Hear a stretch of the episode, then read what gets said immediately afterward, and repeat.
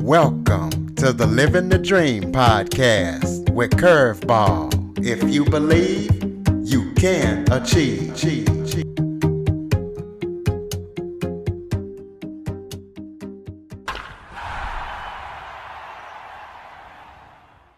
Welcome to the Living the Dream with Curveball podcast, a show where I interview guests that teach, motivate, and inspire. And today I am joined by author B. Bloser. You know, we see it on the news a lot. We hear about dictatorships all over the world and what people have to go to. Well, today I am joined by a real life person who actually went through a dictatorship. So we're going to be talking to B about that and about the smallpox eradication program and her book and any and everything else that she wants to talk about. So listeners got a great show lined up for you. B, thank you so much for joining me today. Thank you, Curtis. I really appreciate your having me on. Well, why don't you start off by telling everybody a little bit about yourself? Okay. Well, I am a an author and a public speaker and and, and a retired speech language pathologist. I retired eight years ago after uh, the passing of my husband of 53 years and um, started writing the book about our uh, a major portion of our life, or a very significant portion of our lives. And I have, um, I am living in California now, and I have two terrific children and uh, one beautiful, very talented granddaughter.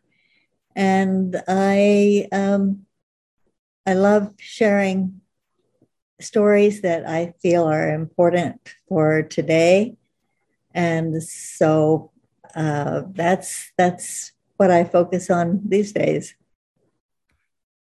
We'll kind of talk about the dictatorship that you lived under. To tell us how you got to that point and, and, and how you got in that and, and how you survived and, and what you and your family experienced going through that Okay. We, um, well, I grew up in Oklahoma and a lot of other Oklahoma girls wanted to go to Dallas. I wanted to go to Africa. I'd always wanted to go to Africa. I had this film strip inspired vision of what that would be like. And uh, uh, when I had uh, just graduated from college, I met a guy on a blind date. His name was Carl Bloser, and he didn't wait past the second date to tell me that his dream was to work in medical missions.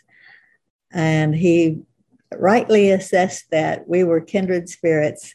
We married six months later. Well, his uh, his field was uh, global health, and we worked here in the States on reservations and uh, various uh, places with the Pueblo groups and so on. We had to wait nine years before there was an opportunity to go overseas. And then uh, CDC called and they were looking for people to go to West Africa in the smallpox eradication measles control program. And so it was like a dream come true. We moved first to northern Nigeria in that program. And by the way, let me just say that this a successful campaign to uh, totally wipe smallpox off the face of the earth as the only human disease that has ever been globally eradicated.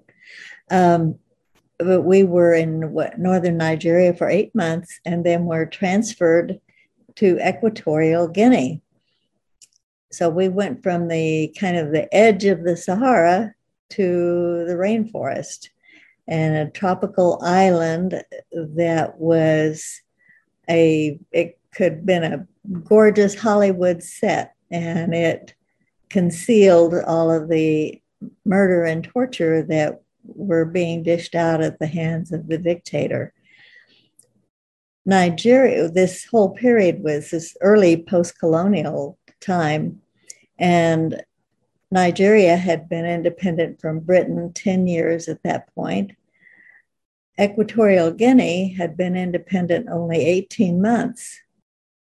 The let me before I tell you how this dictator came to power and the things that permitted him to win the presidency, let me just first give you a quick glimpse of some of the things we observed on arrival. And those included very grim situation at the airport, arriving arriving there. Nobody smiled. Uh, soldiers, Guardia Nacional, with their rifles and fixed bayonets, were everywhere. Uh, the streets were in, unlike any other place in Africa where you have just so many gorgeous, fabulous sounds of life, color and, and music, uh, singing, shouting, sounds of traffic, all of this. The streets in Equatorial Guinea, uh, and there is a tiny country and a tiny capital city, uh, just just eerily silent, almost empty streets.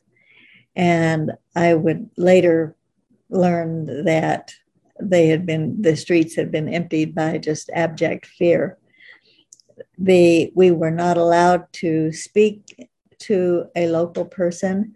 No, the president had decreed that no Guinean could have any contact whatsoever, not even to say hello or basically make eye contact on the streets uh, with any foreigner. And the second day there, we were on a tour of City Hall with the ambassador, our our ambassador, and uh, my husband and I, and another diplomat. And the mayor was giving us a tour of City Hall.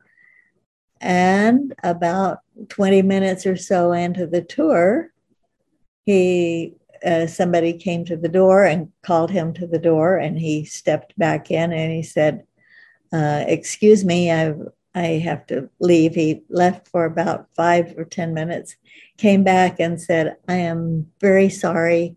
I cannot continue your tour. The president has just fired me. Um, we, uh, the diplomats told us that he probably would, he probably had insulted the president in some way, would be severely beaten, maybe thrown into Black Beach prison one of the worst in the world. Um, and then um, a couple of weeks later, a month later, when our household shipment arrived, seven soldiers crowded into our living room with their rifles and fixed bayonets, thrusting their rusty bayonets into all our belongings as we unpacked. So those were those are some of the things that were that had happened in the somewhat early days of this president's reign.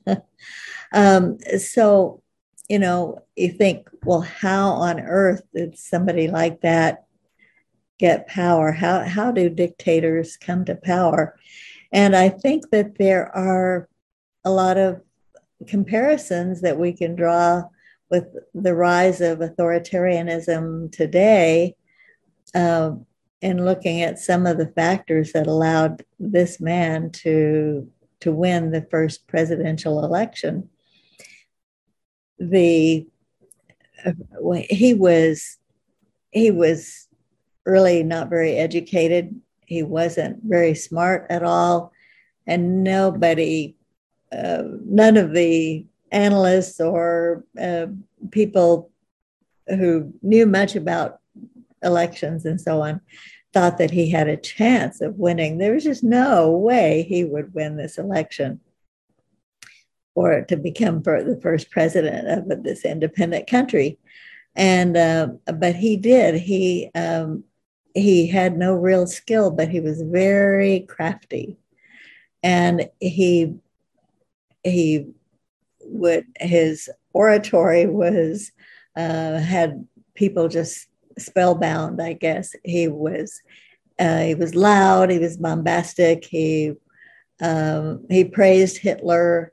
He um, uh, that's a side thing. That's not one of the things that attracted people to him. I, I'm sure, uh, but he was anti-intellectual. Uh, like educated people were the enemy, and and certainly then obviously one of the major things was the colonial power. They uh, with this was uh, a former colony of Spain, and uh, we're talking about Franco's Spain. So uh, they had the people had been treated very severely, and obviously, you know, being anti-colonial uh, and anti-Spanish was a, a huge draw.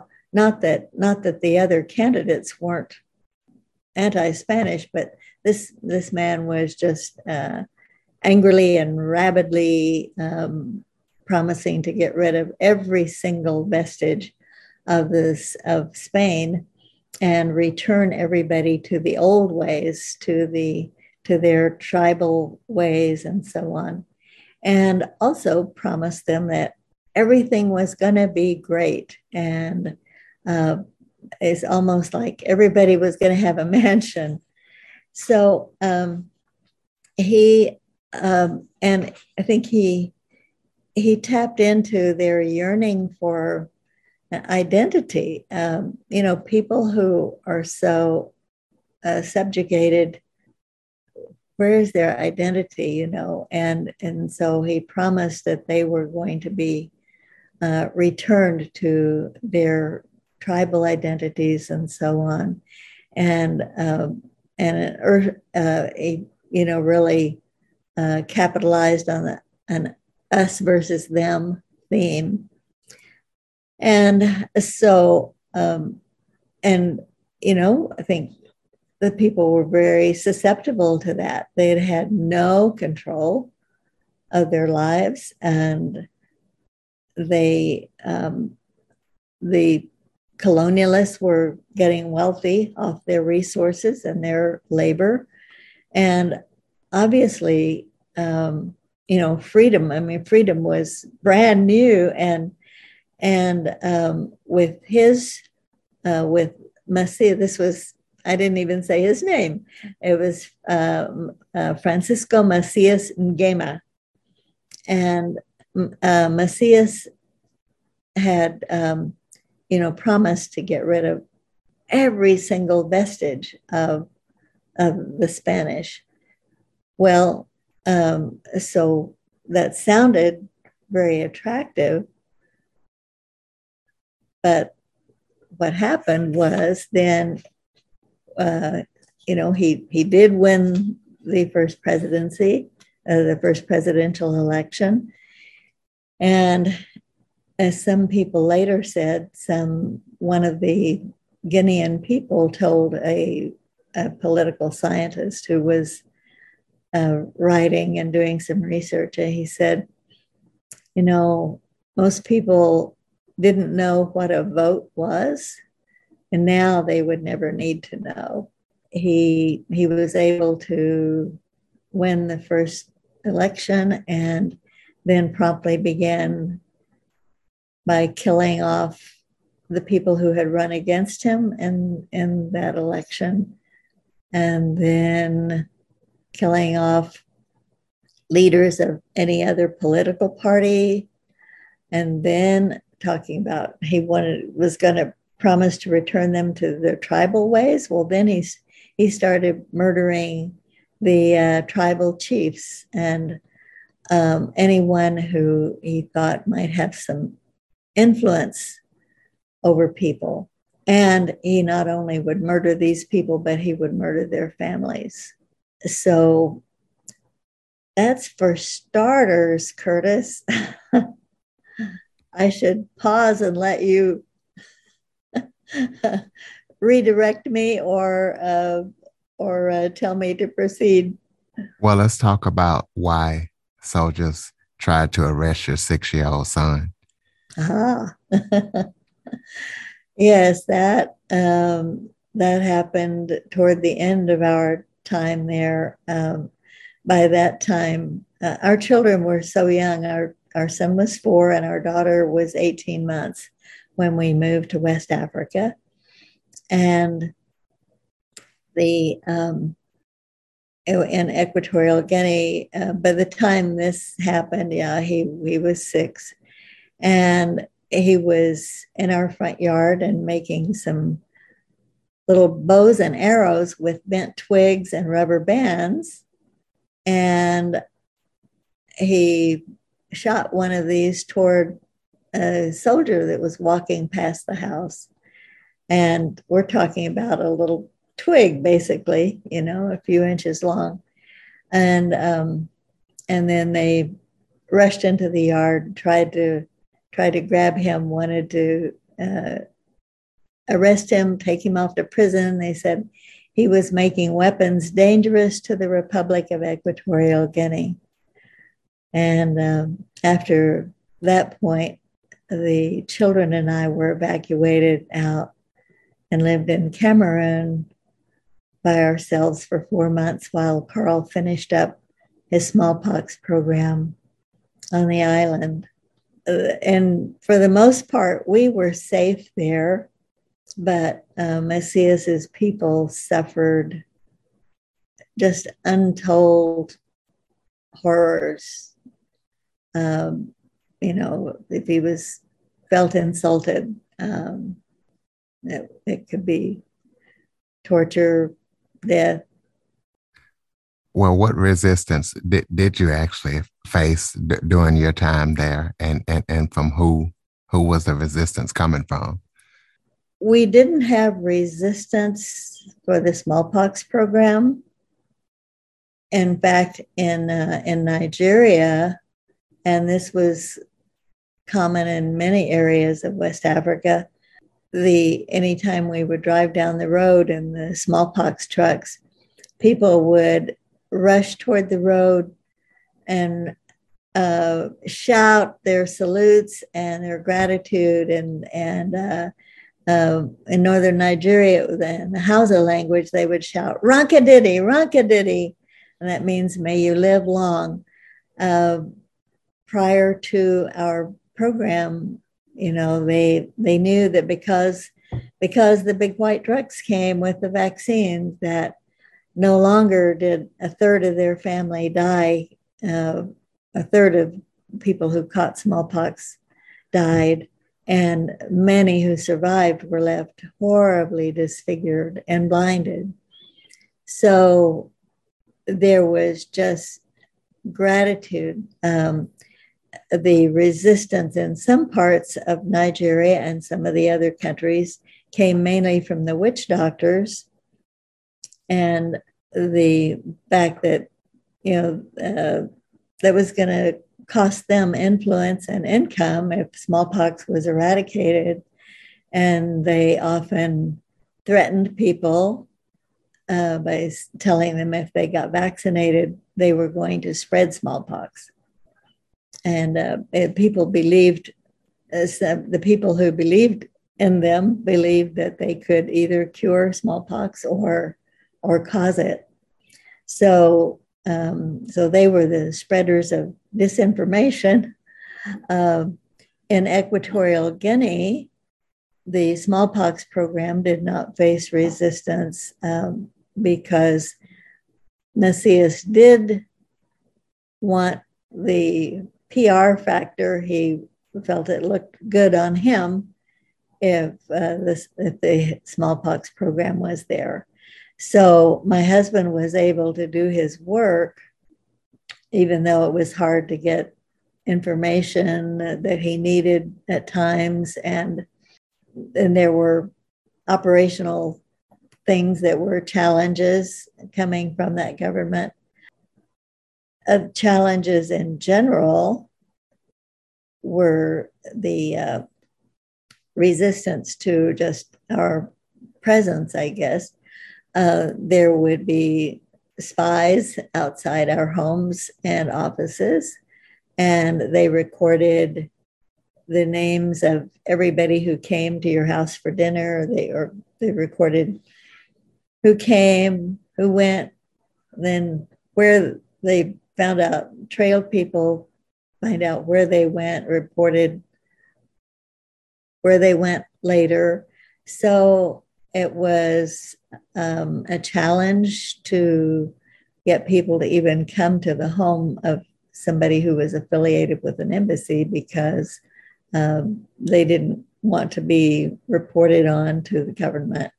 We had also, we had had, oh, there was, like I said, it was a tiny capital, about a one square mile capital city, and nine embassies and diplomatic missions there because of the st- very strategic location of that country.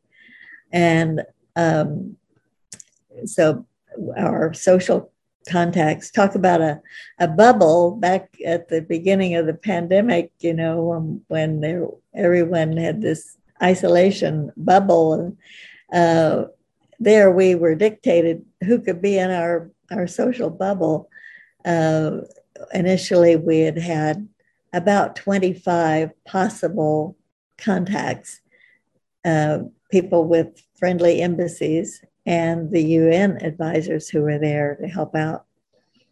And then one day, Macias decided, hmm, it's a threat to me to allow these embassy people to talk to UN people because one of them knows too much and they might tell the other one. So from that day forward, we could no longer even speak to the friends we had made with the UN.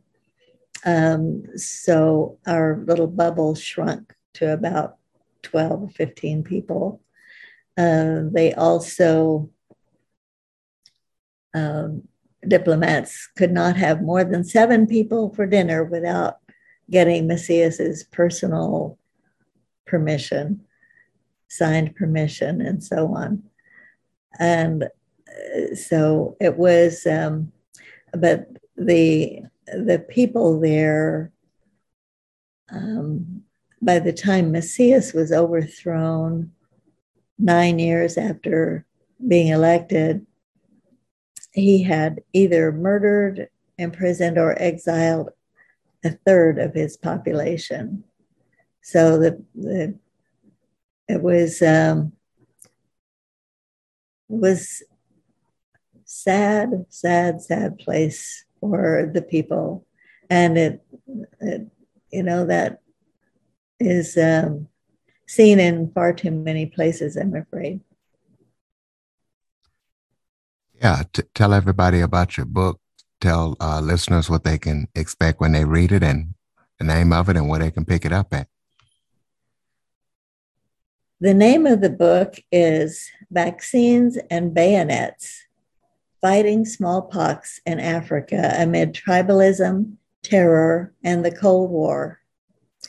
It's available in paperback, hardcover, and ebook. It's available on with most online booksellers, and um, the it's um, it's a historical memoir it's based on a lot of documentation. People ask how I could write with such detail about things that happened 50 years ago. Well, after my husband passed away, and I was going through his filing cabinets, this entire file drawer of papers, letters, cables, you name it, just so much from our days in Equatorial Guinea and that's when I decided I have to write this book. So it is a, a memoir about our involvement with the smallpox eradication program and and um, and the subtitle pretty much says it all.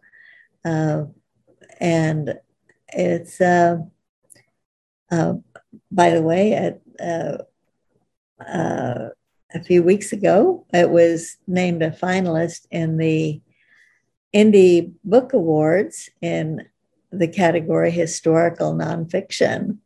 And of course, I'm thrilled about that.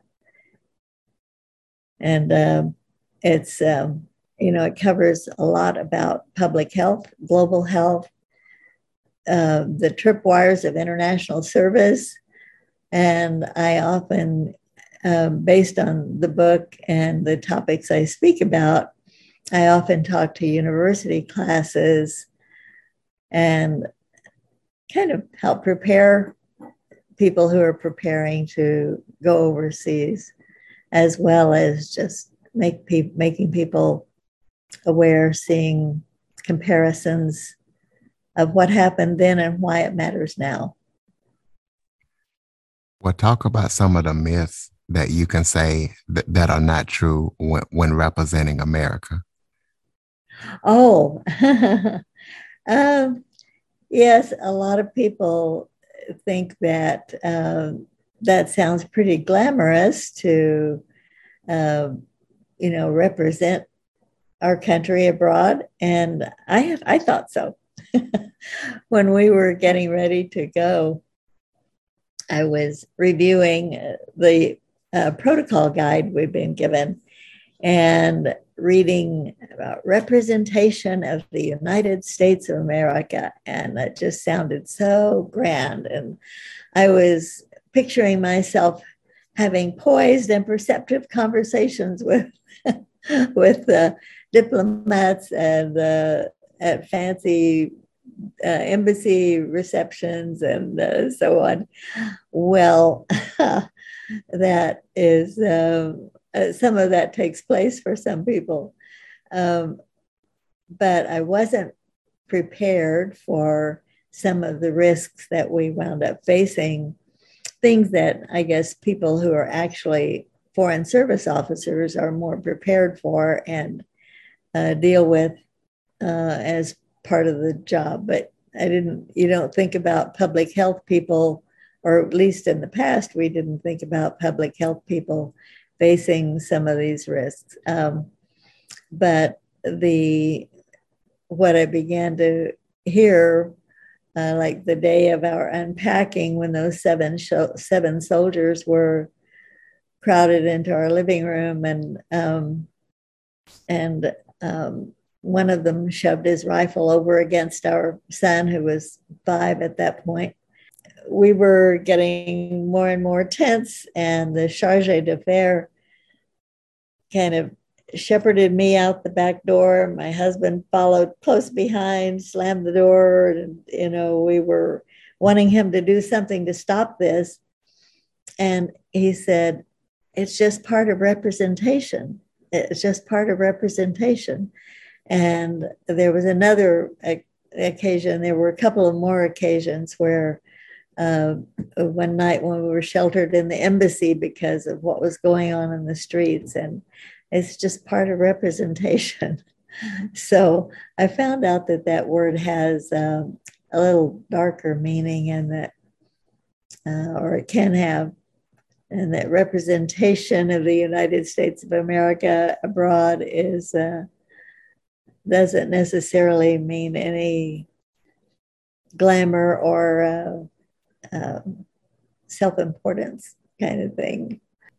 So tell us about the disease that Abraham Lincoln was coming down with when he delivered the Gettysburg Address.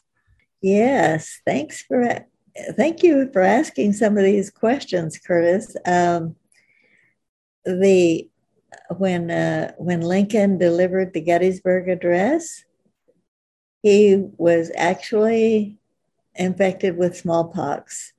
He had started showing symptoms a couple of days earlier. The early symptoms of smallpox uh, can be flu like symptoms. He was not feeling at all well when he gave that address. And if his incubation period before the, the rash started if his incubation period had just been a day or two shorter, we wouldn't have had those famous words. Um, he was immediately afterwards, he was hurried back to Washington, and for 10 days, they had him uh, hidden away in his bedroom, but they canceled without telling anybody what the situation was. They canceled all cabinet meetings and so on. Everything was canceled. Um, Lincoln, of course, survived and uh, many of the pictures of him you see with the some scars, um, not nearly the horrible scars that many people have, and uh, but um, his personal valet uh, caught smallpox and died. Do you have any current or upcoming projects that you're working on that people need to know about? What I work on these days, Curtis, is trying to get the word out about um, uh, for speaking and sharing this story that way, and also that introduces them to the book. Um, I love to speak to university students and uh, nonprofits and civic groups and uh, and other groups as well, and libraries and so on. And and I do so by Zoom quite often. Um, but I just I feel it's that there are some really important messages to to share. Um, I also want to go back to Africa, not to Equatorial Guinea, um, but uh, shortly before the pandemic, I had checked with the Peace Corps and asked them what their upper age limit was. They said they didn't have one, but that the oldest person who had gone with them was 86. So I thought, okay, well, I still have a couple of years. And uh, so, anyway, uh, then, you know, the pandemic came along. And so I haven't made it yet. Um, and realistically, maybe the Peace Corps, with its two year commitment, is not the thing for me to entertain, but I am. I am looking for uh, and some other volunteer opportunity as I do want to go back. Okay, throw out your contact information. How can people stay in touch with you, keep up with you, and everything that you're doing? You got any websites or any social media links? Uh, I have. I do have some social media accounts. I I don't have um, a lot on there. They're all under my name, Bee Bloeser, and I do have a website, and that's the best place. Um, and it is B E E B L O E S E R dot com and uh, that's my website. I don't sell the book on the website, but there are excerpts on there and uh, links, and that has a link to all the places the uh, the book uh, to many of the places the book can be purchased, and um, um, and some and my social media things too. I I do have uh, Facebook and LinkedIn and so on. Okay, close us out with some final thoughts. Maybe something that I didn't touch on that you would like to touch on, or just any final thoughts that you have for the listeners. Curtis, I would the I think the main thing I like for listeners to take away is that the the campaign we were in was just mind blowing it's just, don't you think it's mind blowing that nations and individuals on opposite sides of an ideological divide could cooperate and come together to defeat the microbe, to defeat smallpox. And I think that um, it, to me, it kind of comes down to bottom line of that if we think community and think treating our neighbor the way we would like them to treat us that we can we can accomplish anything. We most certainly can ladies and gentlemen beebloeser.com check her out keep up with everything that she's up to go purchase that book also follow rate review Share this episode to as many people as possible. Be thankful for the freedoms that we do have. And until next time, Bee, thank you so much for joining me today. Thank you, Curtis. I really enjoyed visiting with you and thank you for the opportunity. For more information on the Living the Dream podcast, visit www.djcurveball.com. Until next time, stay focused on living the dream.